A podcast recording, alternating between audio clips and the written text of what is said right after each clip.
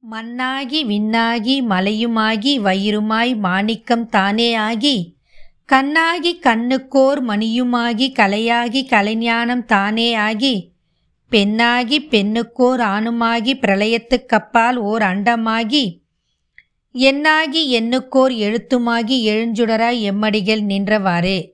தெய்வங்களும் சித்தர்களும் இது உங்கள் தமிழ் பாட்காஸ்ட். வணக்கம். இன்னைக்கு நம்ம திருத்தலங்கள் வரிசையில் ஒரு சிறப்பான கோவிலை பற்றி தான் பார்க்க போகிறோம் பழனி கோவிலில் இருக்கிற மூலஸ்தானத்தில் இருக்கிற பால தண்டாயன சுவாமி ஓட உருவம் எதால் செஞ்சதுன்னா நவ பாஷானத்தால் போகர் என்ற சித்தர் பெருமானால் சிறப்பாக வடிவமைக்கப்பட்டது தான் பழனியில் இருக்கிற மூலவர் சிலை. இன்றளவும் அது நமக்கு வியப்பளிக்கக்கூடிய ஒரு சமாச்சாரம். காரணம் பல ஆயிரம் ஆண்டுகளும் கடந்து இன்றளவும் அது இருக்குது. எத்தனை அபிஷேகம் பண்ணாலும் அது கரையாமல் இருக்குது. இப்போ எல்லாம் அந்த மாதிரி ஒரு நவபாஷான சிலையை யாராலையும் வடிக்க முடியாது. அது சித்தர்களால் மட்டுமே சாத்தியப்படுற ஒன்று பலரும் இப்போ நாங்கள் அப்படி செய்கிறோம் இப்படி செய்கிறோன்னு சொல்கிறாங்க ஆனால் அது எல்லாருக்கும் தோல்வியில் தான் கொண்டு போய் முடியும். பழனி போகர் சிலை மாதிரி யாராலையும் செய்ய முடியாது. போகரால் மட்டும்தான் முடிஞ்சதுன்னு நம்ம நினைப்போம். ஆனால் இது மாதிரியான ஒரு நவபாஷானத்துக்கு நிகரான ஒரு தன்மை கொண்டே ஒரு ஈஸ்வரனை லிங்கத்தை ஒரு சித்தர் செஞ்சிருக்கிறாரு. நவபாஷாணத்துக்கு நிகரான ஒரு சிவனை செஞ்சுருக்கிறாங்க அப்படின்னும் போதே நமக்கு ஆச்சரியமாக இருக்குது இல்லையா? இந்த கோவில் எங்கே இருக்குன்னா நம்ம தமிழ்நாட்டில் தான் இருக்குது நவபாஷானத்துக்கு நிகரான சூரியகாந்த தன்மை கொண்ட ஒரு கல் இருக்குது அந்த மாதிரி ஒரு கல்லில் ஒரே கல்லில் செய்யப்பட்ட லிங்கம் ஒன்று இருக்குது. அது வந்து என்ன விசேஷம்னா பதினாறு முகங்களுடன் கூடிய சிவலிங்கம். பதினாறு முகங்கள் அப்படின்னா பதினாறு பட்டைகள் அந்த பானத்தில் இருக்கும். அது ஒரு சிறப்பான அம்சம். இதை வந்து சோடச லிங்கம்னு சொல்லுவாங்க. சோடசம்னா பதினாறு. பதினாறு எதுக்கு சொல்கிறாங்கன்னா நம்ம வாழ்க்கையில் பதினாறும் பெற்று பெருவாழ்வு வாழணும் அப்படின்னு நினைக்கிறவங்க இந்த சோடச லிங்கத்தை வணங்கி தீபம் போட்டுட்டு பதினாறு பிரதட்சணம் வந்தால் வாழ்க்கையில் மேன்மை அடையலாம். இது பல கோவிலில் இருக்குது. ஏகாமநாதர் கோவில் மதுரை மீனாட்சி அம்மன் கோவில் கடலூர் பாடலீஸ்வரர் கோவில். இப்படி பல சிறப்பான கோவிலில் சோடச லிங்கத்தை நம்மளால் பார்க்க முடியும். அப்படிப்பட்ட ஒரு சிறப்பான சோடச லிங்கத்தை பற்றி தான் பார்க்க போகிறோம் இது பல கோவிலில் இருக்கே இந்த கோவிலில் என்ன சிறப்புன்னு நம்ம யோசிக்கலாம். இந்த கோவிலில் இது ஒரு சிறப்பான அம்சம். காரணம் சில கோ பல கோவிலில் இருக்கிறது கருங்கலான சோடச லிங்கம் பதினாறு முகங்கள் கூடிய சிவலிங்கம். ஆனால் இந்த கோவிலில் இருக்கிறது சூரியகாந்த தன்மை கொண்ட ஒரே கல்லினால் செய்யப்பட்ட சிவலிங்கம். இதை யார் வடிச்சார்னா ரொம்ப ஆச்சரிய தரக்கூடிய விஷயம். இதை வந்து வடித்தவர் ஒரு சித்தர். அவர் யார்னா தலைமை சித்தர்களுக்கெல்லாம் தலைமை குருவாக கருதப்படும் காக புஜண்டர் என்னும் சித்தர் தான் இதை பிரதிஷ்டை செய்தார். இந்த சோடச லிங்கத்தை நம்ம எல்லாரும் வழிபட்டு பதினாறு பேறுகளையும் பெற வேண்டும். நம்ம வாழ்க்கையில் பதினாறு செல்வங்களையும் பெற்று வளமான வாழ்வு வாழணும் அப்படின்றதுக்காக தான் இவர் இந்த சோடச லிங்கத்தை நமக்காக கொடுத்துருக்கிறார்.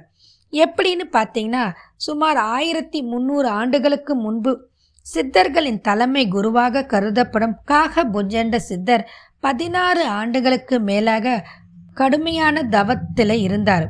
அவர் கடுமையான தவத்தில் ஈஸ்வரன் நோக்கி இருக்கும்போது அவருக்கு ஈஸ்வரன் மனம் இறங்கி பதினாறு முகங்களுடன் கூடிய சிவலிங்க தரிசனத்தை ஒரு பிரதோஷ நன்னாளில் காட்சி கொடுத்தார்.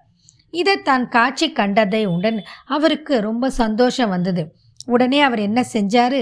தான் பெற்ற இந்த பயன் இந்த பூலோக மக்களும் அடைய வேண்டும். அப்படின்ற எண்ணத்தில் அதுபோல ஒரு சிங் சிவலிங்கத்தை பிரதிஷ்டை செய்து பக்தர்கள் எதிர்காலத்தில் வணங்க வேண்டும். பதினாறு செல்வங்களையும் பெற வேண்டும் அப்படின்னு கருதி மற்ற சிவாலயங்கள் இல்லாத சிறப்புடன் இந்த லிங்கத்தை உருவாக்கணும் அப்படின்னு முடிவு செஞ்சார். அதற்காக அவர் தேர்ந்தெடுத்தது தான் நவபாஷானத்துக்கு நிகரான சூரியகாந்த தன்மை கொண்ட ஒரு கல். அதுவும் ஒரே கல்லினால் செய்யப்பட்ட சிவலிங்கம்.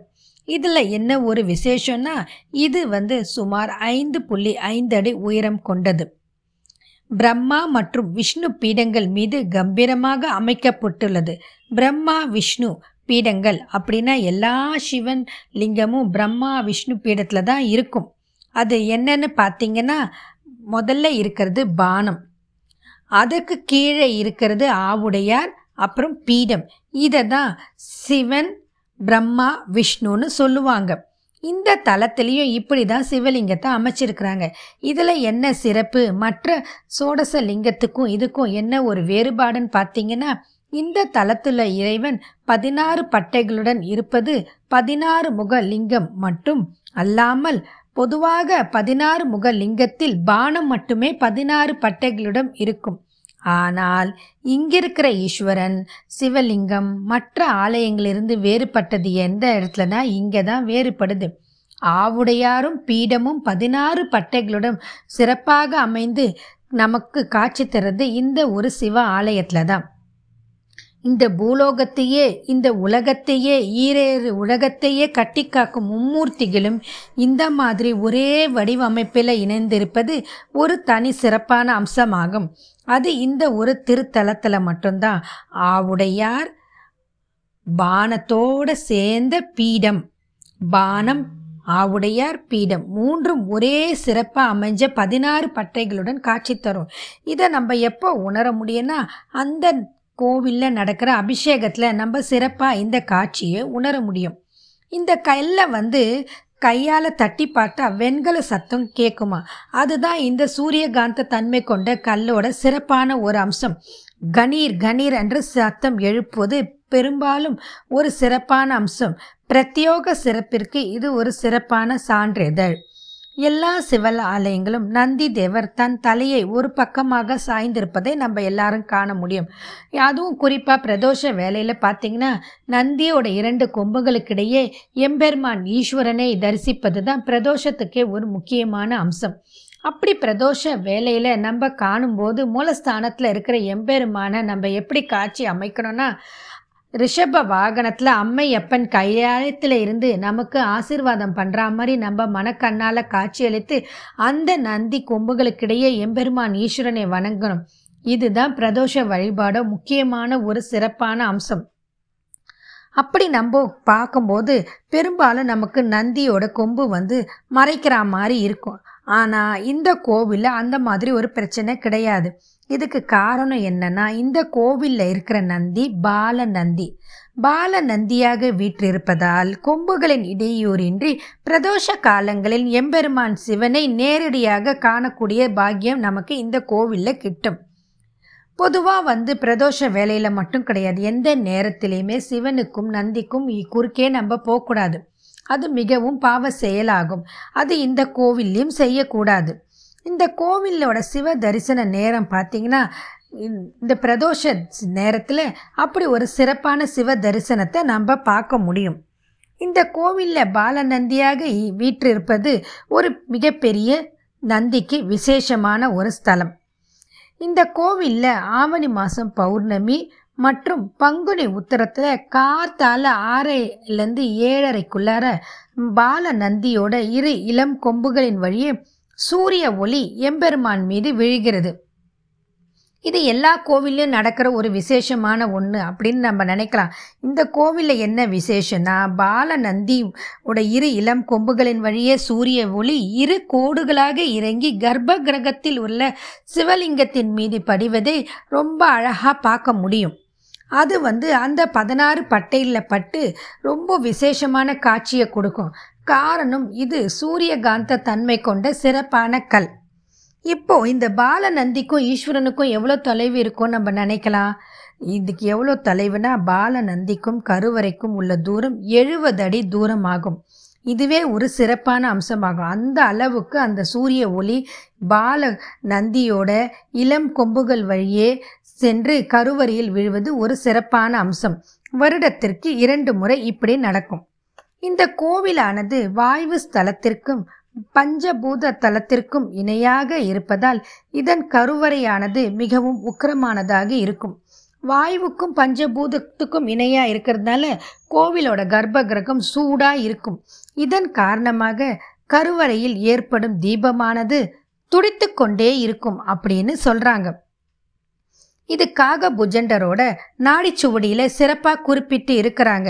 எப்படி சொல்கிறாங்கன்னா கருவறையின் மையத்தில் அமைந்த தீபம் மட்டும் இன்றும் துடிப்புடன் எரிந்து கொண்டிருப்பது ரொம்ப விசேஷமான ஒன்று நாடி சுவடியின் பூர்ணத்துவத்தை நமக்கு உணர்த்துவதாக தான் இந்த துடிப்பு உள்ளதாக சொல்கிறாங்க எப்படி நம்மளோட இதயத்தில் துடிப்பும் நம்ம நாடியும் துடிச்சுக்கிட்டே இருக்கும்? அதே போல் இந்த கோவிலில் இருக்கிற தீபம் எந்த நேரமும் துடிப்புடன் எரிந்து கொண்டிருப்பது ஒரு சிறப்பான அம்சம். நாடிச்சுவடி அப்படின்னு அதை சொல்கிறாங்க இந்த கோவிலோட இன்னொரு சிறப்பான அம்சம் என்னன்னா ராக கால வேலையில் இங்கே இருக்கிற எம்பெருமானுக்கு சிறப்பான அபிஷேகம் பண்ணுறாங்க பொதுவாக ராகு காலத்தில் துர்கை அம்மனுக்கு தான் அபிஷேகம் ஆராதனைகள் பண்ணுவாங்க. இந்த ஒரு கோவிலில் தான் எம்பெருமான் ஈஸ்வரனுக்கு ராகுகால அபிஷேக வேலை சிறப்பான ஒன்று. அப்போ என்னென்ன வச்சு பண்ணுறாங்கன்னா பதினாறு பொருட்களை வச்சு சிறப்பான அபிஷேகம் செய்கிறாங்க இது ராகு தோஷத்துக்கு ஒரு சிறப்பான அம்சமாக சொல்கிறாங்க என்னென்ன பொருள்னா தேன் பால் தயிர் பன்னீர் இளநீர் மஞ்சள் விபூதி சந்தனம் திருமஞ்சனம் கரும்புச்சாறு எலுமிச்சை பழசாறு பஞ்சாமிர்தம் நெய் அரிசி மாவு நல்லெண்ணெய் மற்றும் புண்ணிய நீர் தீர்த்தம் போன்ற பதினாறு வகை அபிஷேகம் சிவலிங்கத்திற்கு பண்ணுறாங்க அப்போ ஒரு சிறப்பான காட்சியை நம்ம எல்லாரும் பார்க்க முடியும். சிவலிங்கத்தின் உச்சியில் அபிஷேகம் ஆரம்பித்ததும் அவைகள் தானாகவே சிறிது கூட பிசிறு இல்லாமல் தனித்தனியாக பதினாறு கோடுகளாக பிரிந்து லிங்கத்தின் அடிபாகம் வரை வந்து லிங்கத்தின் பீடத்தில் ஐக்கியமாவதை கண்குளிர காணலாம். அதாவது ஒரு உதாரணத்திற்கு பால் அபிஷேகம் பண்ணுறாங்கன்னா உச்சியில் விடுற பால் கொஞ்சம் கொஞ்சமாக இறங்கி பதினாறு பிரிவாக பிரிஞ்சு பானத்திலிருந்து ஆவுடையாருக்கு வந்து அங்கேருந்து பீடத்துக்கு சென்று அங்கே போய் ஐக்கியமாவதை நம்மளால் கண்குளிர காண முடியும். இது ஒரு சிறப்பான அம்சமாகும். இதை காண கண்கோடி வேண்டும். இந்த தலத்து இவ்வளோ சொல்கிற நம்ம இந்த தளத்தில் இருக்கிற அம்பாலை பற்றி நிச்சயமாக வர்ணிக்கணும். இந்த தளத்தில் இருக்கிற அம்பாள் ரொம்ப அழகாக இருப்பா. எப்படி இருப்பாங்கன்னு சொன்னால் பொதுவாக எல்லாரும் என்ன சொல்லுவாங்க? பொண்ணை பார்த்தா இந்த பொண்ணு மகாலட்சுமி மாதிரி இருக்குது எங்கள் மருமக மகாலட்சுமி மாதிரி இருக்கா? எங்கள் வீட்டு பொண்ணு அப்படின்னு சொல்லுவாங்கல்ல அதை மாதிரி இந்த அம்பாள் மகாலட்சுமி அம்சத்தோட ரொம்ப அப்சரஸாக அழகாக இருப்பாங்க. இவங்களுடைய திருநாமம் சொர்ணா அம்பிகை. சொர்ணா அம்பிகைன்னு சொல்லும்போது செல்வத்துக்கு அதிபதி. இந்த அம்பாள் அவ்வளோ அழகா நின்ற கோலத்தில் நமக்கு காட்சி தராங்க. போகிறவங்க எல்லாருக்குமே அம்பாளோட அழகு கண்டிப்பாக மயக்கக்கூடிய ஒன்றா இருக்குது. இந்த அம்பாளுக்கு இன்னொரு சிறப்பான அம்சம். அது என்னன்னா இந்த அம்பாள் கிழக்கு பார்த்து நின்றிருந்தாலும் இவளது முகம் சிவன் இருக்கும் திசை நோக்கி சற்று திரும்பியிருந்து திரும்பி ஒரு புன்னகையோடு இருக்குமாம். தான் இருக்கும் திசையை நோக்கி இருப்பதை சிவனும் ஆனந்தமாக கண்டு கழிப்பாராம் இந்த கோவிலில் அம்பாள் இப்படி காட்சி தருது ரொம்ப ஒரு அம்சமான விஷயம். இந்த கோவிலில் ராகு தோஷ நிவர்த்திக்காக ராகு காலத்தில் மட்டும் இல்லாமல் மற்ற சில நேரங்களிலும் இங்கே இருக்கிற நந்திக்கு பாலாபிஷேகம் செய்யப்படுகிறது. அப்படி பாலாபிஷேகம் செய்கிறதுல ஒரு சிறப்பான அம்சம் என்னன்னா அபிஷேக பால் நந்தியின் மேல் விட்டதும் அது நீல நிறமாக மாறுறதும் ரொம்ப விசேஷமான ஒரு அம்சம். இதன் காரணமாக இது ராகுக்கு நிவர்த்தி ஸ்தலம் அப்படின்னு சொல்றாங்க. மேலும் இங்க இருக்கிற சிவனுக்கு பின்னால் மகாவிஷ்ணு ருத்ராட்சம் அணிந்து காட்சி கொடுக்கிறார். பொதுவாக மகாவிஷ்ணு கழுத்தில் துளசி மாலையும் மற்றும் ஆரம் போன்ற மாலைகளும் தங்க ஆபரணங்களும் தான் அணிந்திருப்பார். ஆனால் இந்த ஒரு திருத்தலத்தில் எம்பெருமான் ஒடு இருக்கும் மகாவிஷ்ணு கழுத்தில் ருத்ராட்சம் அணிந்து காட்சி தருவது ஒரு சிறப்பான அம்சம். இதற்கு என்ன காரணம்னு பார்த்தீங்கன்னா மகாவிஷ்ணுவும் சிவனும் ஒன்றே அப்படின்னு நம்ம எல்லாருக்கும் உணர்த்துறதுக்காக தான் ஹரியும் சிவனும் ஒன்று ஹரிஹரன் அப்படின்னு காக புஜண்டருக்கு உணர்த்துறதுக்காக இந்த மாதிரி ஒரு காட்சி தராரு இந்த கோவிலில். காகா புஜண்டர் இந்த கோவிலோட அருகில் தான் சமாதி அடைந்தது இருக்குது. சமாதி அடைந்ததை ஒட்டி சமாதி பீடம் அமைக்கப்பட்டு அவருக்கு நாள்தோறும் தீபம் ஏற்றப்பட்டு வழிபாடும் சிறப்பாக நடைபெறுகிறது. இந்த கோவிலோட வெளிப்பிரகாரத்தில் அமைந்துள்ளார் ஆறுமுக சுவாமி ஆறுமுகத்தோட இருக்கும் முருகன். கூட வள்ளி தெய்வானையும் சிறப்பாக இருக்குது. இதுல என்ன ஒரு சிறப்புனா ஆறுமுகமாக காட்சியளிக்கும் முருகன் பன்னிரண்டு திருக்கரங்களுடன் வள்ளி தெய்வானையுடன் பறக்கும் மயிலில் ஆசனமிட்டு சிறப்பான ஒரு காட்சியை தருகிறார். இது எப்படி உயரம்னா சுமார் எட்டு அடி உயரத்திற்கு பிரம்மாண்டமாக அமைந்திருப்பது இந்த கோவிலின் ஒரு சிறப்பான அம்சம். முருகனுக்கு பக்கத்தில் இருக்கும் வலது பக்கத்தில் இருக்கும் வள்ளி தலை சாய்ந்து அழகாக நிற்பது மற்றும் ஒரு சிறப்பான காட்சி. கருவறை வாசலில் பொதுவாக எல்லா கோவில்லையும் துவாரபாலகர்கள் ரெண்டு பக்கமும் நிற்பாங்க அவங்க எப்படி நிற்பாங்கன்னா ஒரு விரலை ஒரு விரலை காட்டிக்கிட்டு நிற்பாங்க அதுக்கு என்ன காரணம்னா நம்ம எல்லாருமே ஒரே சிந்தனையோடு ஒரே முகத்தோடு ஐம்புலன்களையும் அடக்கி தெய்வ சிந்தனையோடு இறைவன் மீது நாட்டம் கொண்டு வேற எந்த சிந்தனை பேச்சு எதுவுமே காதில் வாங்காத சிந்திக்கணும். இறைவன் ஒருவனே அவன் ஒருவன் பாலே சிந்தனை செலுத்த வேண்டும். அவன் பாதத்தில் சரணடைய வேண்டும் அப்படின்ற உணர்த்துறதுக்காக தான் துவார பாலகர்கள் ஒரு விரலை காட்டிக்கிட்டு கோவில் கருவறை முன்னாடி இருப்பாங்க. இது நம்ம எல்லாருக்குமே தெரிஞ்ச ஒரு விஷயம். ஆனால் இந்த கோவிலில் கருவறைக்கு முன்னாடி துவார பாலகர்களுக்கு பதில் ரெண்டு லிங்கங்கள் இருக்குது. இது இந்த கோவிலோட இன்னொரு சிறப்பு. மூலஸ்தானத்தில் காக புஜண்டரோட உருவமும் பொறிக்கப்பட்டுள்ளது. இதுவே காக புஜண்டருக்கு இறைவனால் அளிக்கப்பட்ட ஒரு சிறப்பான ஸ்தானம். இங்கே தட்சிணாமூர்த்தியும் துர்கை அம்மன் சன்னதியும் இருக்குது. இது தட்சிணாமூர்த்தி துர்கை அம்மனையும் வலம் வந்துட்டு நம்ம சுத்து சுவர்களை பார்த்தா ஏராளமான கல்வெட்டுக்கள் செதுக்கப்பட்டு இருக்குது அதில் வந்து எழுத்து வடிவமும் இருக்குது. அந்த எழுத்து வடிவத்தில் ஆதி கிராந்த எழுத்துக்களில் நிறைய கதை அம்சங்களை எழுதியிருக்கிறாங்க. தமிழ் எழுத்துக்களும் உள்ளது. இப்படிப்பட்ட ஒரு தொன்மையான கோவில் தான் இந்த கோவில். இந்த தமிழ் எழுத்துக்கள் பொறிச்சு இருக்கிறதுனால இது மிகவும் பழமையான கோவில். ஆதி கிராந்த எழுத்துக்கள் இப்பொழுது மறைஞ்சிடுச்சு ஆனால் இந்த கோவிலில் இருக்குது. இதன் மூலமே இது எவ்வளவு பழமையான தொன்மையான கோவில்னு நம்ம தெரிஞ்சுக்கணும். இந்த கோவிலோட சுவாமியின் திருநாமம் சொர்ணபுரீஸ்வரர். அருள்மிகு சொர்ணாம்பிகை சமேத சொர்ணபுரீஸ்வரர் திருக்கோவிலோட வரலாற்றை பற்றி தான் இன்னைக்கு நம்ம பார்த்தோம். இந்த கோவில் எங்கே இருக்குது அப்படின்னு நம்ம எல்லாருக்குமே ஒரு ஆசை இருக்கும். இந்த கோவில் விழுப்புரம் மாவட்டத்தில் சங்கராபுரத்துக்கு பக்கத்தில் தென் பொன்பரப்பி என்ற ஊரில் சிறப்பாக அமைஞ்ச ஒரு திருத்தலம்தான்.